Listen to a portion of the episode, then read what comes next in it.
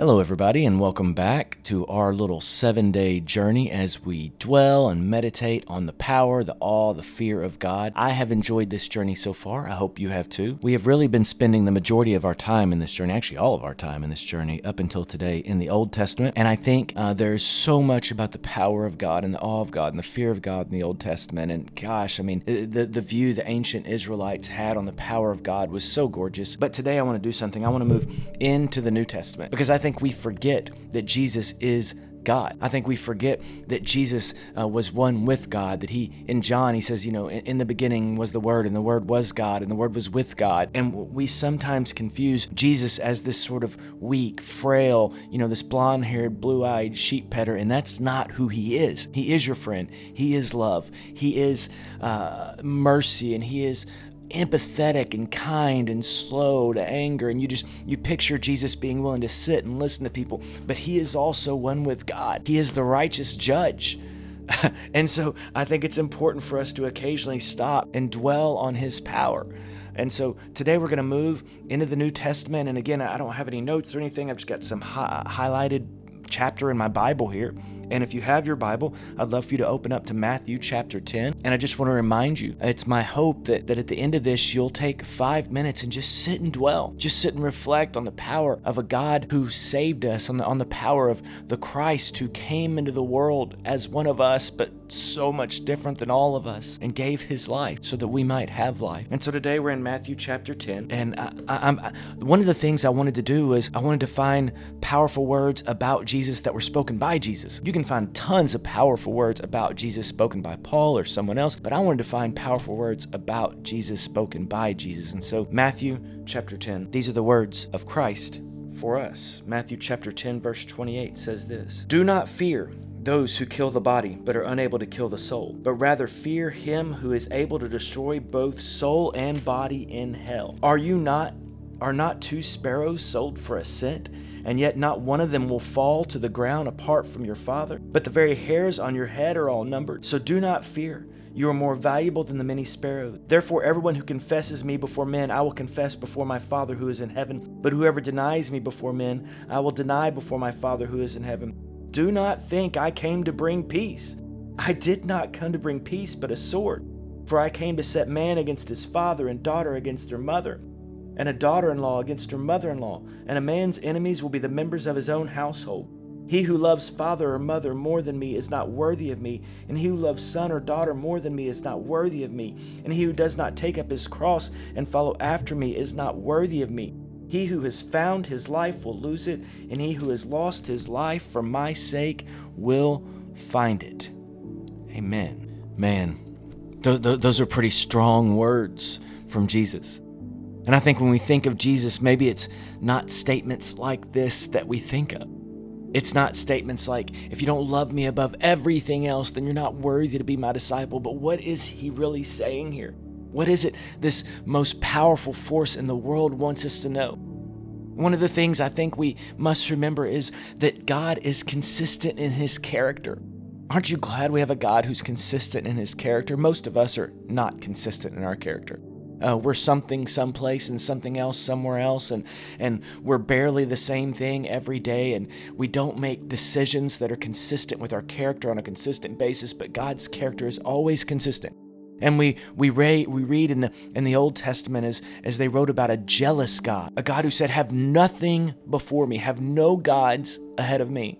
And I believe that as we read these words from Christ, what we're reading is this a God who loves us so much, he does not want to compete for our affection. He wants to be first. He demands to be first.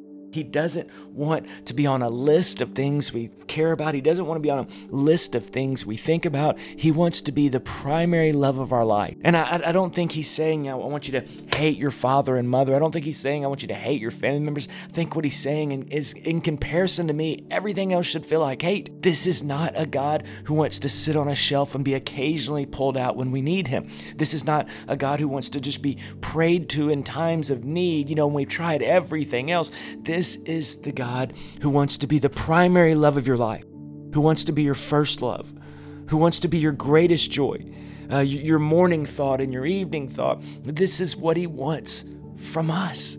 This is what He wants for us. He wants us to be so connected to Him that nothing comes between us and Him, that, that no, there are no idols between us and Him, that we don't idolize our children over Him or, or we don't idolize our spouse over Him or our job over Him or our money over Him or our parents over Him, that He is first and foremost in our lives. That is what this God demands. And I think sometimes we forget this. Yet it's reiterated so often in the Bible. We think we can just come to Him and go away, and, and yes, He will always welcome the prodigal son home. For those of us who've wandered, he when we come back, his arms are open, but there has to be a point in our lives where we don't want to keep treating him that way.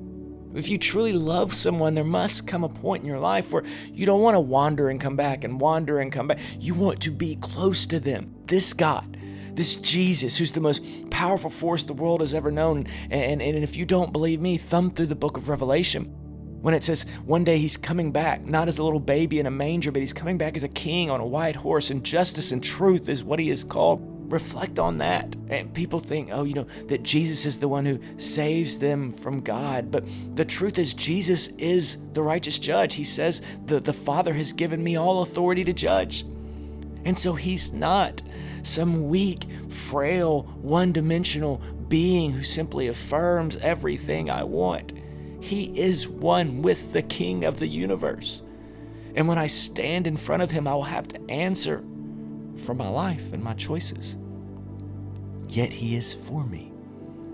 He shed his blood on the cross for me. Yes, he, he died on that cross out of love for the Father and out of hatred for sin, but he also died on that cross out of love for me, this most powerful force the world has ever known. This one who holds the keys to life and death and heaven and hell, he is for me and he gave his life for me and he is in love with me and he wants to spend time with me.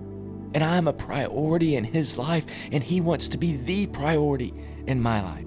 Is that what your relationship with Christ is like? And if not, don't don't feel guilty. We have no time for guilt. There's no room for guilt. Simply move back towards him even today. As you have 5 minutes to just reflect on the awe and the majesty of the one who is the Christ, the one who is the Messiah, the Savior, the deliverer, the one who is rescued. He took the judgment on his shoulders so that we wouldn't have to. Reflect on that for a little bit. Think on that. Christ has spared us from so much. And He loves us so much. And He simply wants to be close to us.